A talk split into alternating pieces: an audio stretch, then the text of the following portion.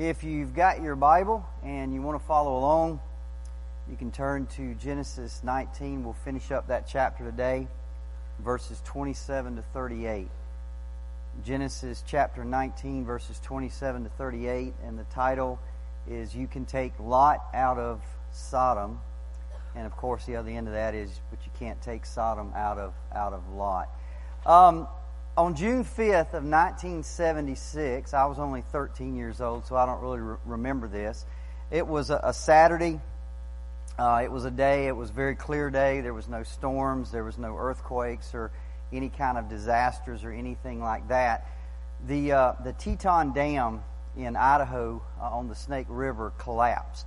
And uh, I don't know if how many of y'all might, might remember that. Uh, it ended up killing 11 people. It killed about 13,000 uh, cattle on that day. Uh, the damage destroyed a lot of homes and property. I think the damage was around uh, two billion dollars after it was all said and um, done.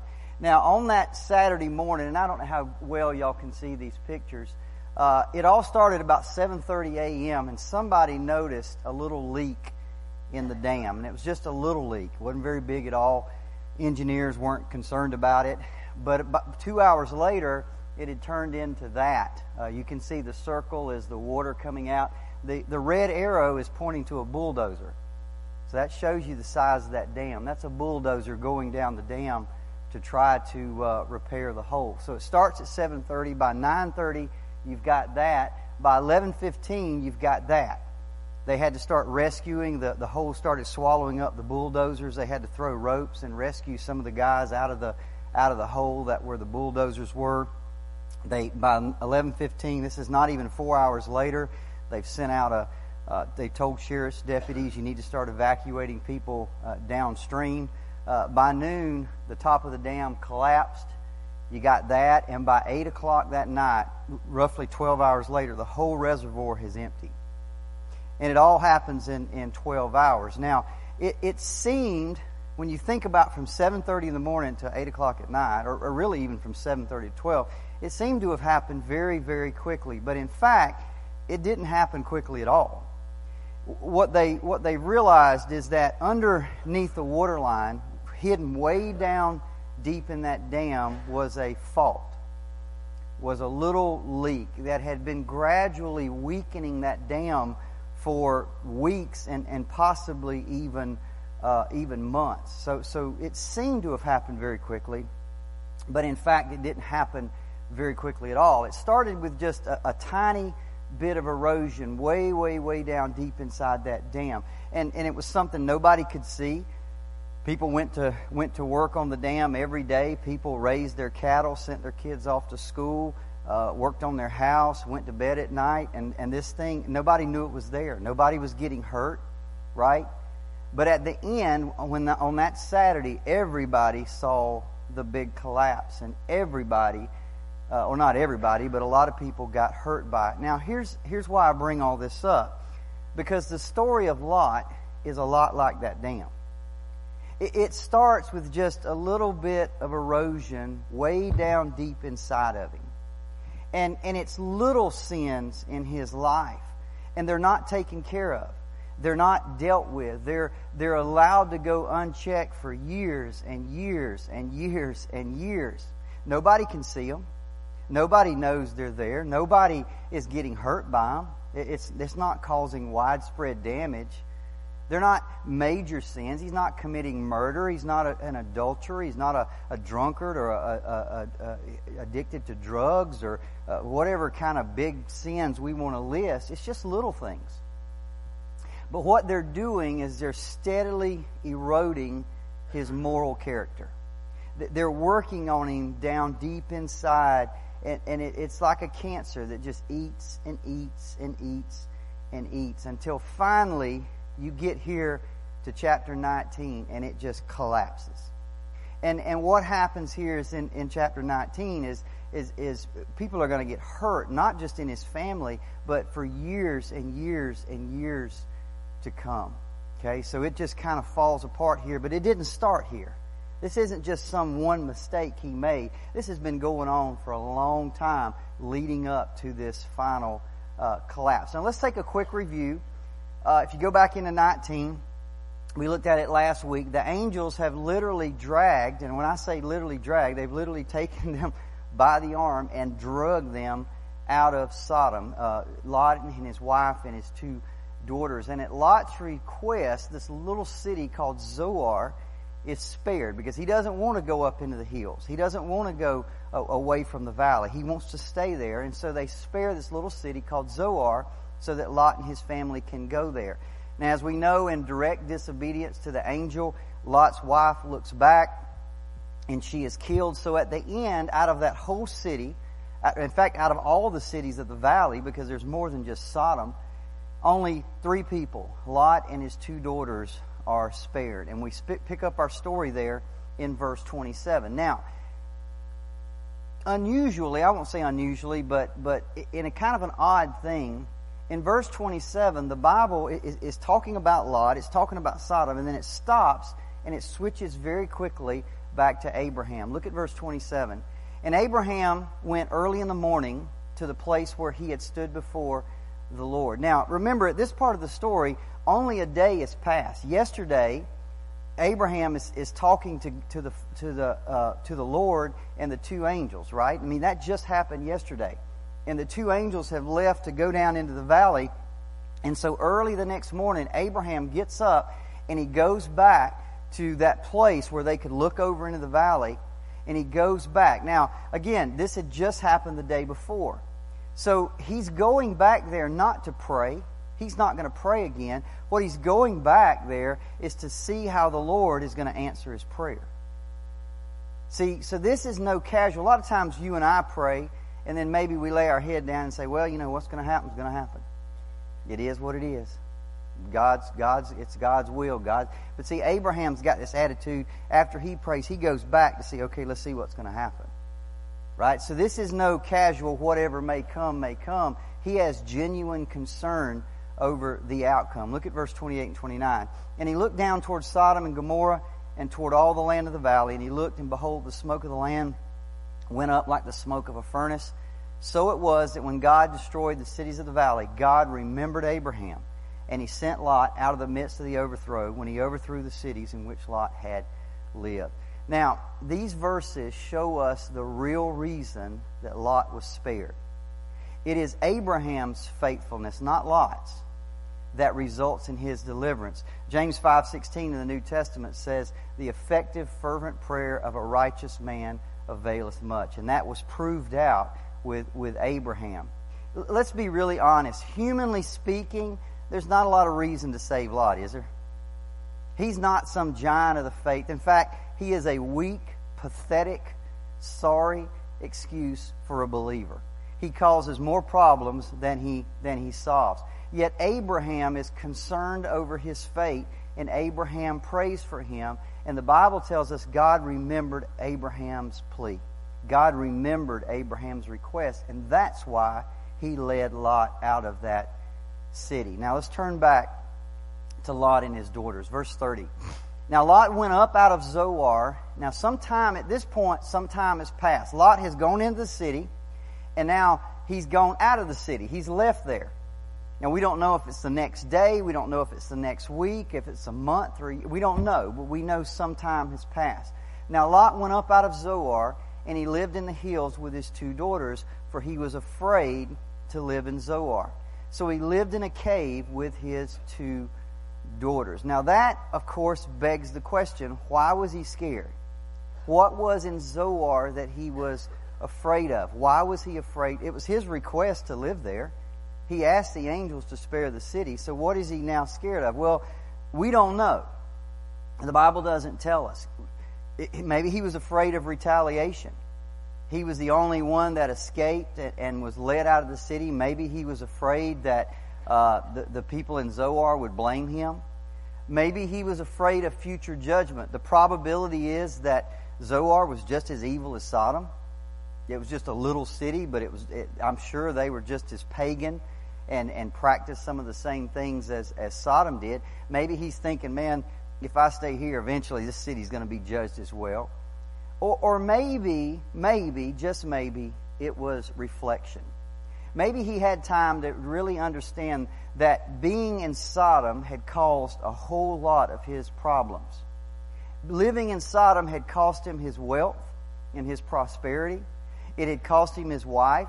Maybe he thinks if I stay in Zoar, all I've got left is these two daughters. If I stay here, maybe I'll lose them.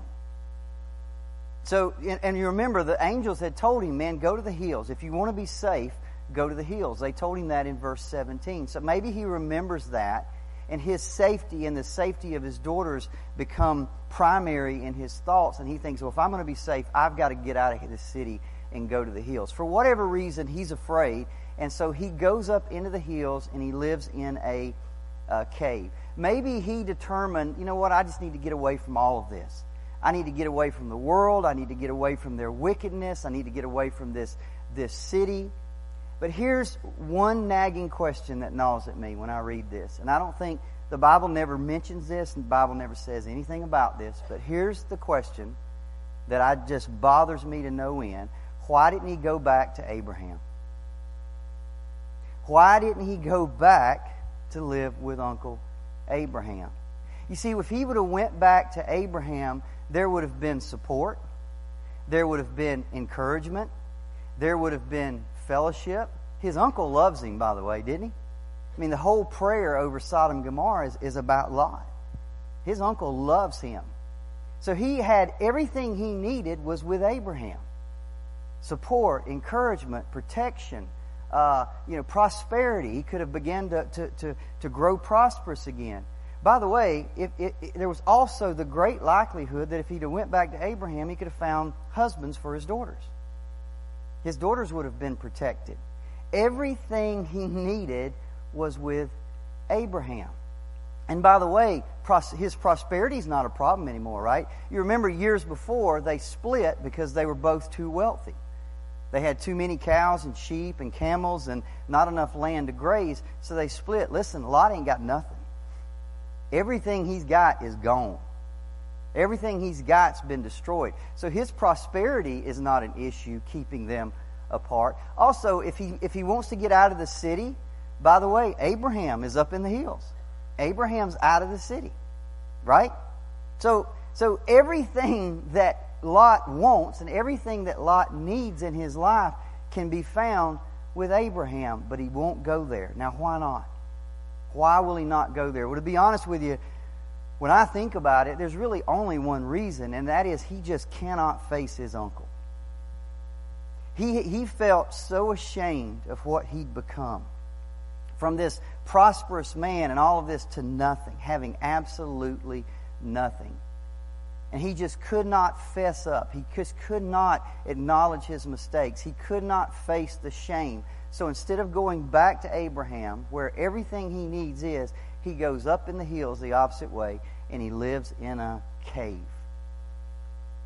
Now, I don't know the reasons, like I said, but for whatever the reason, he could have gotten what he needed with Abraham. But instead of doing that, he goes out on his own. He figures, I'm going to go live in this cave and I'll be safe there, away from the wickedness, away from the city. I don't have to face Abraham. But let me tell you, monasticism has never been a solution to materialism. And seclusion is no substitute for sanctification. Listen, changing location doesn't change your heart. How many people think I'm going to go to a new city, a new place, and I'm going to start over? And they take the same baggage that's inside of them and they just carry it with them and they go to the new place. See, you can take Lot out of Sodom, but you can't take Sodom out of Lot because it's still in him, his heart is still got issues and problems, and he's just going to take them where he goes. And as I said, at this point in life, he's always been a weak believer. He's always been a worldly believer. But at this point in his life, he is a he is passive. He is pathetic. I mean, he has just come to the point where he is a, he's he's terrible. And by the way, if you take a weak, passive believer and you put them in a place where they have no encouragement and accountability, that is a recipe for disaster. Let me say that again. You take a weak, pathetic believer and you take them to a place where they have no encouragement and no accountability, you got a mess on your hands. I know somebody right now in my life who is a weak, passive believer and they moved to a place where they do not have any accountability and they've just gone downhill. They need to be surrounded by other brothers in Christ who will hold them accountable, and instead they separated themselves. And what they've got now is a disaster on their hands, which is the same thing that happened with Lot. Look at verse 31. So they're in this cave with their father. Now this is this is really sad. You're gonna I think we're gonna learn a few things here this morning. But first thing I want you to notice is how sad this is. And the firstborn said to the younger, Our father is old, and there's not a man on earth to come in to us after the manner of all the earth. Now the first thing, he is in such bad shape. He is so passive. He should be the leader of his home. He should be protecting his daughters. He should be making decisions. And it's so bad that his daughters feel the need to step up and take control. That's how bad he is. I mean, I want you to think about him just living in this cave. He's not, I mean, I could just see him not bathing. He's just given up. He's not making decisions. He's just secluded himself with his daughters. And his daughters just think, we got to do something. I mean, this is as bad as it gets. And so they have to step into the void left by their father because he won't do anything. He's passive, he's weak, he's, he's pathetic. And so the firstborn says to the younger, Hey, our father's old. There's not a man on earth to come into us after the manner of all the earth. Now, I want you to see something. To Lot's daughters, this cave thing, they don't see this as a temporary thing. They, they don't see it as a just a shelter for, for a little while. I believe it became evident to them that their, their father is in such bad, he's not going to do nothing. This, this is permanent to him. Notice he doesn't, you know, Abraham's living in a tent, but Lot doesn't even have it in him to get a tent. Right? He's in a cave. I mean, he has just lost all motivation. He's probably depressed. I'm sure he would be. That would be natural, wouldn't it? By the way, I say it all the time, I'll say it again. Technology changes, cultures change, people don't change.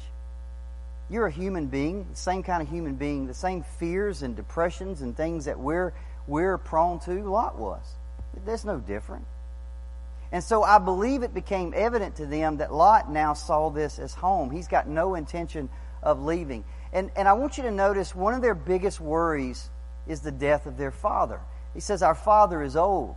You see, in that day, women depended completely upon, upon the men in their life. They depended upon their husbands, their fathers, or their brothers. If, if you took a man away from a woman in that day, she was completely defenseless. Completely defenseless. She would have to go to begging or prostitution or something like that. So at this point in their life, all they've got is their father. And, and, and so they're thinking, man, he's getting old. We got to do something. Okay?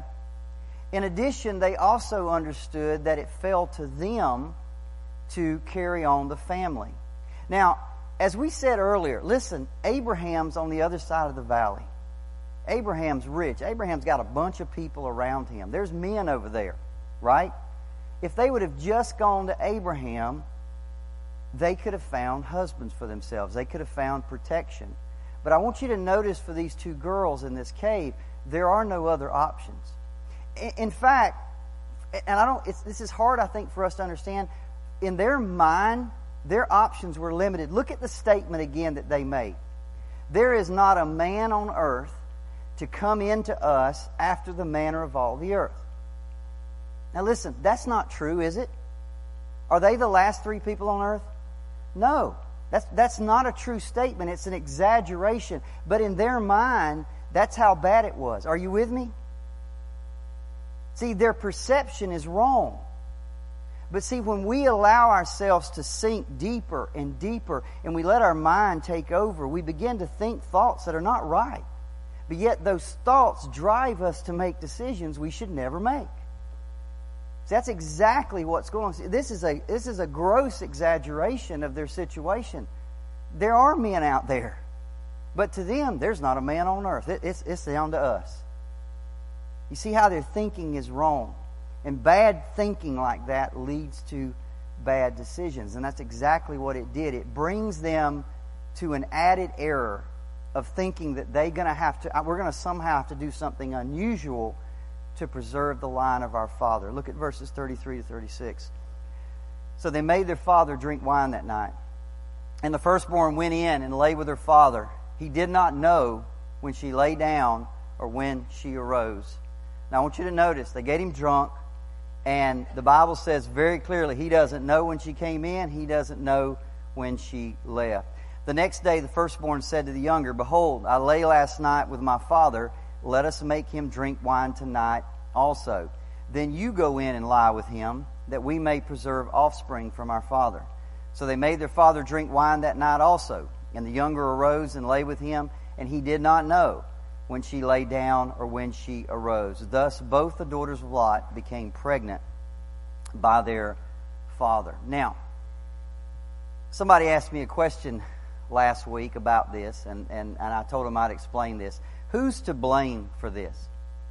Who is to blame for this sordid, incestuous, nasty, repulsive thing that just the Bible just lays out right on its pages? By the way, let me tell you something. The, the Bible, don't ever, if the Bible was a fairy tale, if the Bible was made up by men, it would never show this kind of stuff. Never. It, it would never do that. But the Bible's so real, it just lays it all out there. I mean, it just, even its heroes, even its righteous men. Lot was a righteous man, it says. It just lays it, and, and just, these kind of stories just always drive me back to the fact that, man, the Bible is true. It doesn't hold anything back, whether we like it or not. So who is to blame for this, this affair? Well, a lot of people want to blame it on the daughters because they say, well, you know, Lot didn't know what they were doing. And that's true. He, he did not know. But I will tell you that Lot's failure in that cave, th- th- this is Lot's problem. This is Lot's fault. Much more than most of us would like to admit. Here, here's what I want you to see. I want you to understand his daughters are not these promiscuous two women that just sleep with anything that moves. In fact, his daughters are virgins. You remember in Genesis 19:8 that it said that they don't know, they've never known a man. So it isn't like they've been in Sodom for all this time, just sleeping with every man that comes. No, they're virgins. So they didn't learn how to sin in Sodom. They didn't come into that cave as these, as these promiscuous girls. That, that, that's not who they were. See, the problem in that cave was not Sodom. The problem in that cave was Lot. You see, his daughters are simply doing what they've seen their father do. They're simply acting in a way that they've seen their father act. Remember, they stood inside that house that night in Sodom when the two angels came in the city.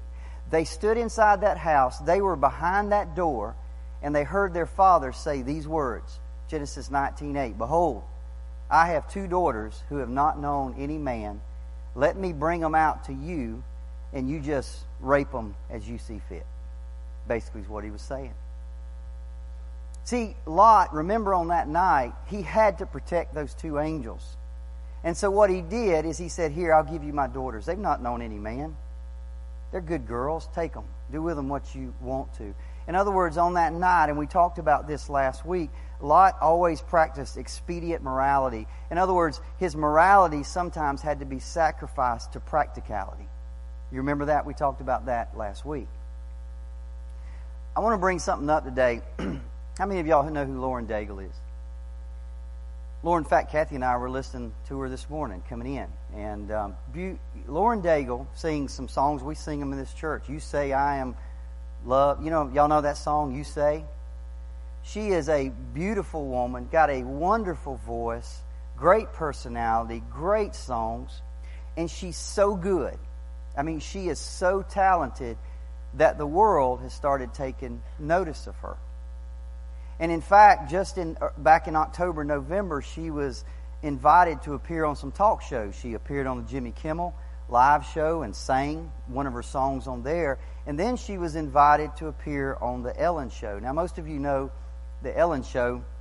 The host of that show, Ellen DeGeneres, is openly gay. Everybody, everybody know about her and that show. So she appears on that show. And by the way, I have no problem with that. I know a lot of people had a problem with it. But if you want to go on a show and stand up and sing the gospel, God bless you. God bless you. Just don't hold back. Present the gospel. Praise Jesus. I don't care where you do it. Just make sure you do it. I got no problem with that. But a lot of people had a real problem that she would go and, and do that. And so, because of that, she was recently asked in an interview a very loaded question for her Do you feel that homosexuality is a sin? And this is her answer. I can't honestly answer that. In a sense, I have too many people that I love that are homosexual. I don't know. I can't say one way or the other. I'm not God. So when people ask questions like that, I just say, read the Bible and find out for yourself. And when you find out, let me know because I'm learning too. Now, I, I really like Lauren Daigle. And let me tell you, I, that's her, how she answers that question is her business. That's between her and God. I'm not putting her down. I'm, I'm just, what I'm telling you is this, okay? She know her, her career is going like this. It's on the rise, big time. And if she answers that question the wrong way, guess what's going to happen? It's in the toilet, to be quite honest with you.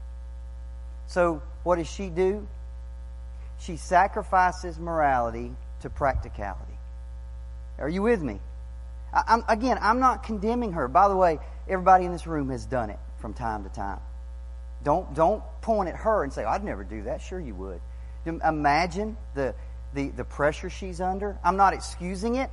I'm not condemning. I, I'm just saying that's her walk and her life. Let her deal with that. She's a great girl. I'm not, I'm not saying, are you with me? I don't, I'm not trying to make this about her. What I'm telling you is, even today, there will always be situations where you're going to be pressed to sacrifice morality to practicality. We said it last week. Everybody's against abortion until it's your daughter. Everybody's against homosexuality until it's your son. Then all of a sudden, it's easy to set that aside and begin to make excuses, right? It's a, it's a pressure we all feel. Lot felt it. Lot felt it that night in that house. Do I, how do I protect these angels? Well, I'll give them my daughters. I'll, I'll stop one evil by, by giving in to another. You see, Lot's daughters learned that from their father. They learned that sometimes you get in situations and you know the right thing to do, but you have to set that aside because it's an emergency. You have to set that aside because practicality says, man, I just there's no way I can say that. There's no way I can do that. You see, remember, go back to their thoughts. There's not another man out there to come into us and give us children. That wasn't true, but that was their mindset. And as soon as they saw that as an emergency in their mind, then, then incest could be set aside because now we've got a, a situation here. Everybody with me? See, that's what, let's not that they're these sinful, promiscuous girls. It's that in their mind, mentally, they saw this as an emergency. They saw this as a situation we got to be dealt with some way or the other, and let's just set aside our morality and go and deal with it. And by the way, you put that squarely on Lot. That's Lot. They didn't learn that in Sodom, they learned that from their daddy. Now, here's a warning for us, folks. As fathers and mothers too, but especially as fathers. There's probably not a father in this room, a grandfather in this room, who's not greatly concerned about the world in which our children are growing up in. Eh, listen, I, you know, when I was growing up, I always heard old people say, you know, it, it, was a lot worse today than it was with them. And I thought, well, you know, but now it is. It, I mean, it's a lot worse today than it was with me. And I was in the 80s. I, I mean, it's not like I was in the 50s or the 40s, but it's a lot worse today. But let me tell you, don't ever think you can save your children by taking them to a cave. Let me tell you, you can, you can homeschool your children. You can put them in private school. You can do all these things. But the fact is, your children are most greatly influenced by you. It's not the school, it's not the culture, it's you. So you can take them in a cave. See, the problem in that cave was Lot. The problem had always been Lot the things they were seeing in their father, the, the, the, the, I mean, he never stood strong. The passiveness, the weakness, the pathetic Christianity, they lived, they were brought up in that. That was their problem. It wasn't Sodom. So you and I should be mindful of that. How important a father's role is in the family and in the in the morality of their children cannot be overstated. Don't think, well, I can just divorce myself from this and I'll just put them in a private school. We'll just homeschool them. I'll insulate them from all that culture and I can just live my life the way I want to live it and they'll be fine. No. No, they're watching you just like they were watching Lot. Now let's look real quickly at the long term results of Lot's life. Look at verse 37 and 38. The firstborn bore a son, called his name Moab, which means from father. He's the father of the Moabites to this day. The younger also bore a son, called his name Ben Ami, which means son of my people. He is the father of the Ammonites to this day. Now, the two sons that came out of that incestuous affair grew up to be the fathers of two nations.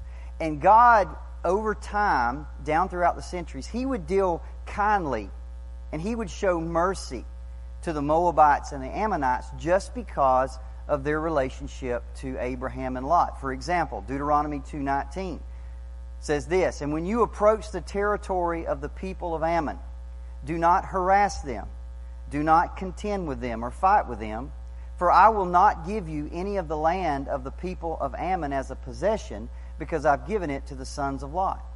So even down throughout history, when the Israelites are coming out and, and they're going to go battle against the and take over the land of Canaan, God said, "Leave that land alone. That that's the descendants of Lot." So God would deal mercifully with these people, but the fact is, these two nations would be a thorn in Israel's side for centuries to come. Derek Kidner, in his commentary, said this. Moab and Ammon were destined to provide the worst carnal seduction in the history of Israel and the cruelest religious perversion. I'll tell you what he's talking about. Numbers 25, 1 through 3. For example, while Israel lived in Shittim, the people began to whore with the daughters of Moab. And these daughters invited the people to the sacrifices of their gods, and the people ate and bowed down to their gods. So Israel yoked himself to Baal of Peor, and the anger of the Lord was kindled against Israel. What happened over time is Israel began to intermarry with the daughters of Moab. And instead of influence the Moabites to worship the true God, the Moabites influenced them to worship Baal. And the Bible says the anger of the Lord was kindled. So, so the Moabites would grow up to influence and pull the people of Israel away from God. Leviticus 18:21 God says this, "You shall not give any of your children to offer them to Molech." Molech was an Ammonite god. He was a god of the Ammonites and they would literally sacrifice their children, burn their children in fires to sacrifice them to Molech. And God has to tell the children, people of Israel, don't do that. Can you imagine you've got to actually tell people, don't do that? But he has to because they're seeing people around them. That's the kind of influence the Ammonites would have on them. Eventually, in Zephaniah 2 9, God had had enough. Therefore, as I live, declares the Lord of hosts, the God of Israel, Moab shall become like Sodom, and the Ammonites like Gomorrah, a land possessed by nettles and salt pits, and a waste forever. The remnant of my people shall plunder them, and the survivors of my nation shall possess them. This is a sad account right here. Eventually, the Ammonites and the Moabites are destroyed, but look who they're destroyed by remnants, survivors it finally happens after the nation of Israel has literally just crumbled because of all the influence of these Moabites and the Ammonites. So the damage has been done. And it all goes back to a man named Lot. Now, I want to have a few closing thoughts this morning. I got about 10 minutes left. A few things on this chapter. First is similarity. There's a couple of similarities in here. First is between Sodom and our culture. Listen, in Sodom, immorality and perversion were normal. That was the norm, okay? It, it was a society so sick that, like a cancer, God said, I've got to, I've got to get it, I've got to destroy it. They're gonna, that, it's just going to grow and pervade. I got to get rid of it. That's how bad it, it was. Yet, I'm going to tell you, Sodom has nothing over America. I, I don't see how it does. Today, we live in a culture where perversions of all types are not only proclaimed, they are advocated, and they even glamorize them. I mean, how in the world can we look at Sodom and say they were worse than us? I don't see how we can. I don't, I, I don't see where else we can go, to be quite honest with you. And Sodom always stands in Scripture as a symbol of evil and depravity, but it also stands as a warning of judgment. Over and over and over and over in the Bible, it, it says, Remember Sodom. Look what happened to Sodom.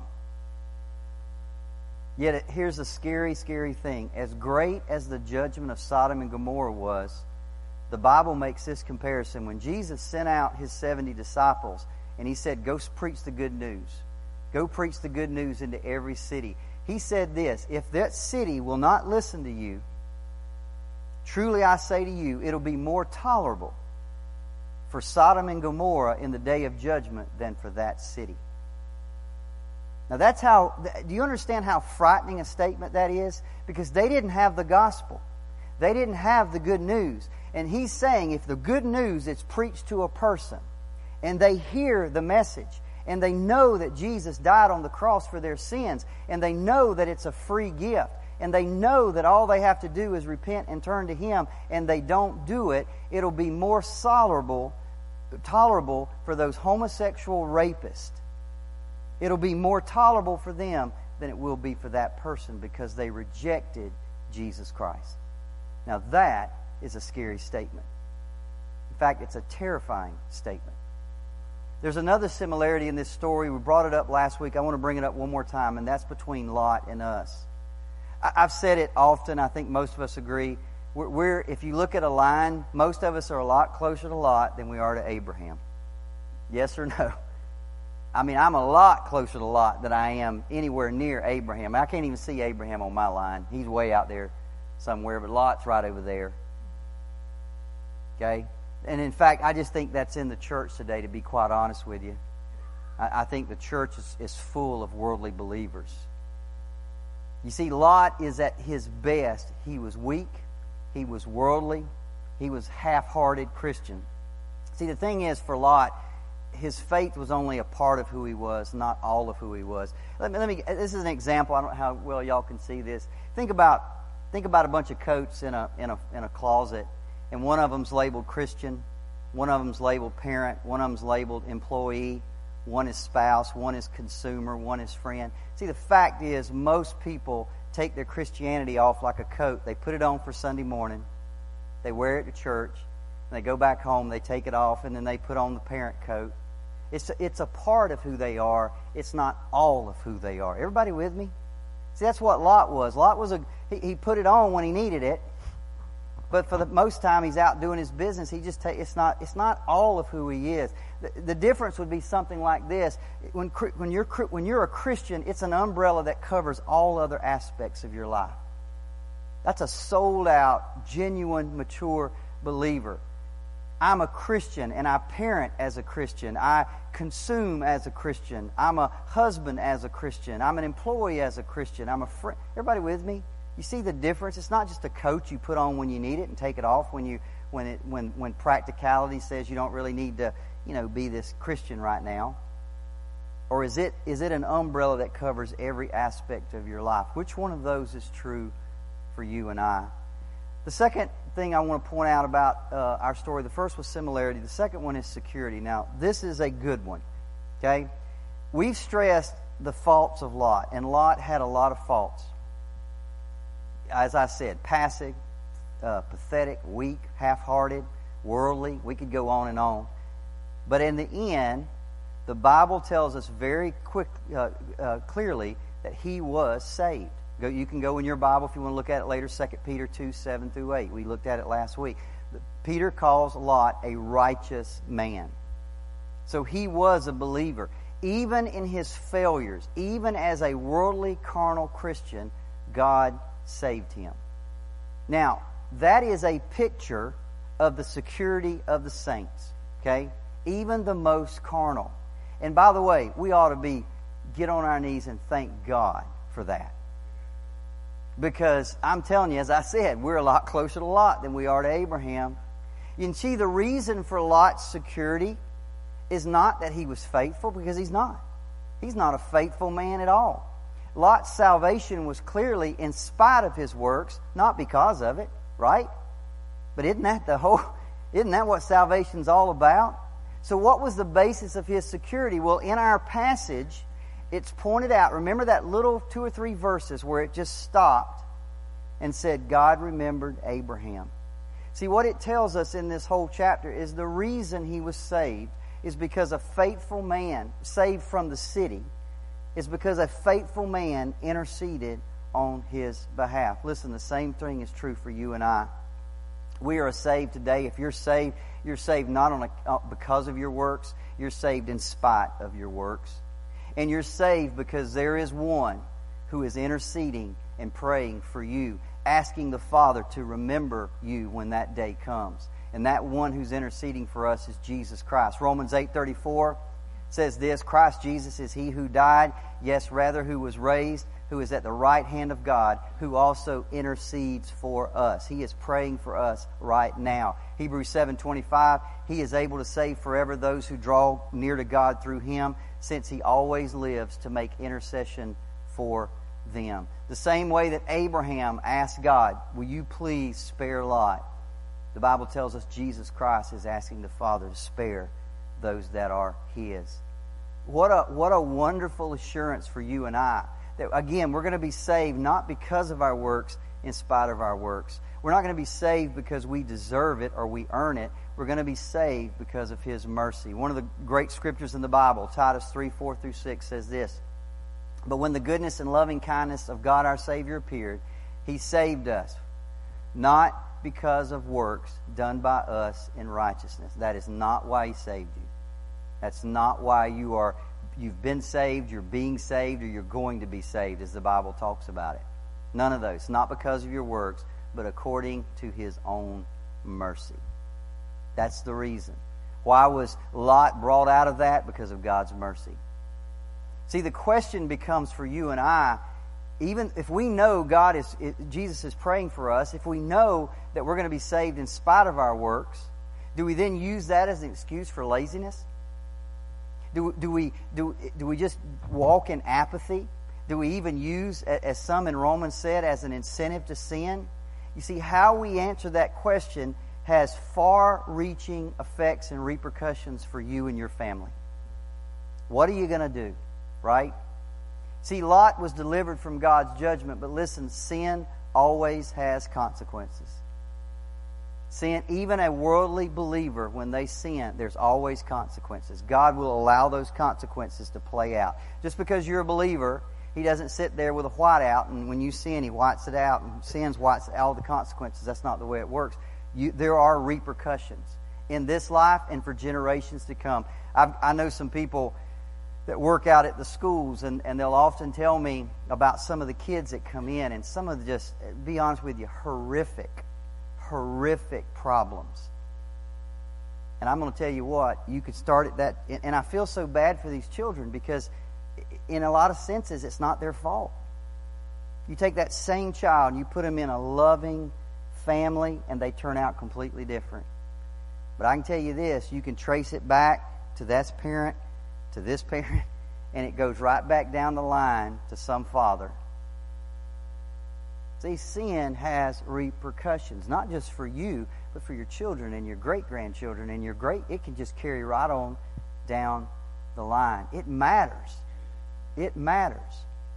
The third thing that I, we talked about similarity, we talked quickly about uh, um, security. Let's talk real fast about separation. The, the Christian doctrine of separation, you have to strike a balance between two extremes. There's two extremes in separation. One, people say, well, you just got to identify with the world. Just get out there in the world, live in the world, identify with the world, act like the world, be like the world if you want to win the world. The other extreme says, no, get away from the world. Go live in a cave somewhere. Monasticism, right? You, you've got these, you know, monks that just go live up in the mountains and get away from everything. Now, let me tell you, Lot tried both. He tried a city and he tried a cave. And neither one of them worked because the problem is not in the city and the problem is not in the cave. The problem is in you. It's your heart. And you just take it with you. See, we cannot become one with the world, but we neither are we to flee from it. The proper balance is always found in Abraham. The Bible tells us Abraham lived in this life as a stranger and a pilgrim. The New Testament puts it this way You are in the world, but you are not of the world. In other words, we're going through this life. We, we have to have houses and cars and jobs, and we do all this, but we're just passing through. We know that. We've got a, we've got a goal that we're heading to. This is just temporary. See, that's the attitude that we have to have in the world, but not of the world. As, as Abraham said, a stranger and a pilgrim. Next week, we're going to turn to chapter 20. If you've got a persistent sin in your life, if you've got a sin that you've had for years and you just can't beat it, you think, man, you know, I'm, I'm over it. How many? I won't ask you how many because I'm telling you, we all got it. We all got these things that just nag at us. And we'll think we've beat it for a while and then we'll kind of forget about it, and all of a sudden, boom, there it is. Abraham had the same thing. He had a persistent sin in his life, and we'll see that next week in chapter uh, 20. Let's pray. Father, we thank you for uh, chapter 19 of Genesis. It is a, uh, in some ways, it is a, it's not a good chapter. It's not full of a lot of good news. There's a lot of bad stuff that happened, a lot of uh, repercussions and, and effects of sin. But Lord, I thank you for it because it's put there, as, as, as Paul said in Romans, it's put there for a reason, and that is for us to learn from. So if there's worldliness in us, if there's passivity in us, if there's weakness in us, God. Use this to, to help us wake up today. To see that that stuff is always going to come to fruition if we let it. That, like that dam, if we just let that thing grow and we don't fix it, if we don't address it, there's coming a payday. So Lord, help us if we're if if if any of in this in this room today struggle like Lot. Help us learn from his mistakes and not from our own life experiences. Father, we pray today uh, for our our, uh, our pastor. We pray for our service, and we just Lord ask you, Lord, as we always do, if there's anyone that comes into this room that doesn't know you as I do, I pray this day, God, you'd open their eyes in Jesus' name. Amen. Thank y'all.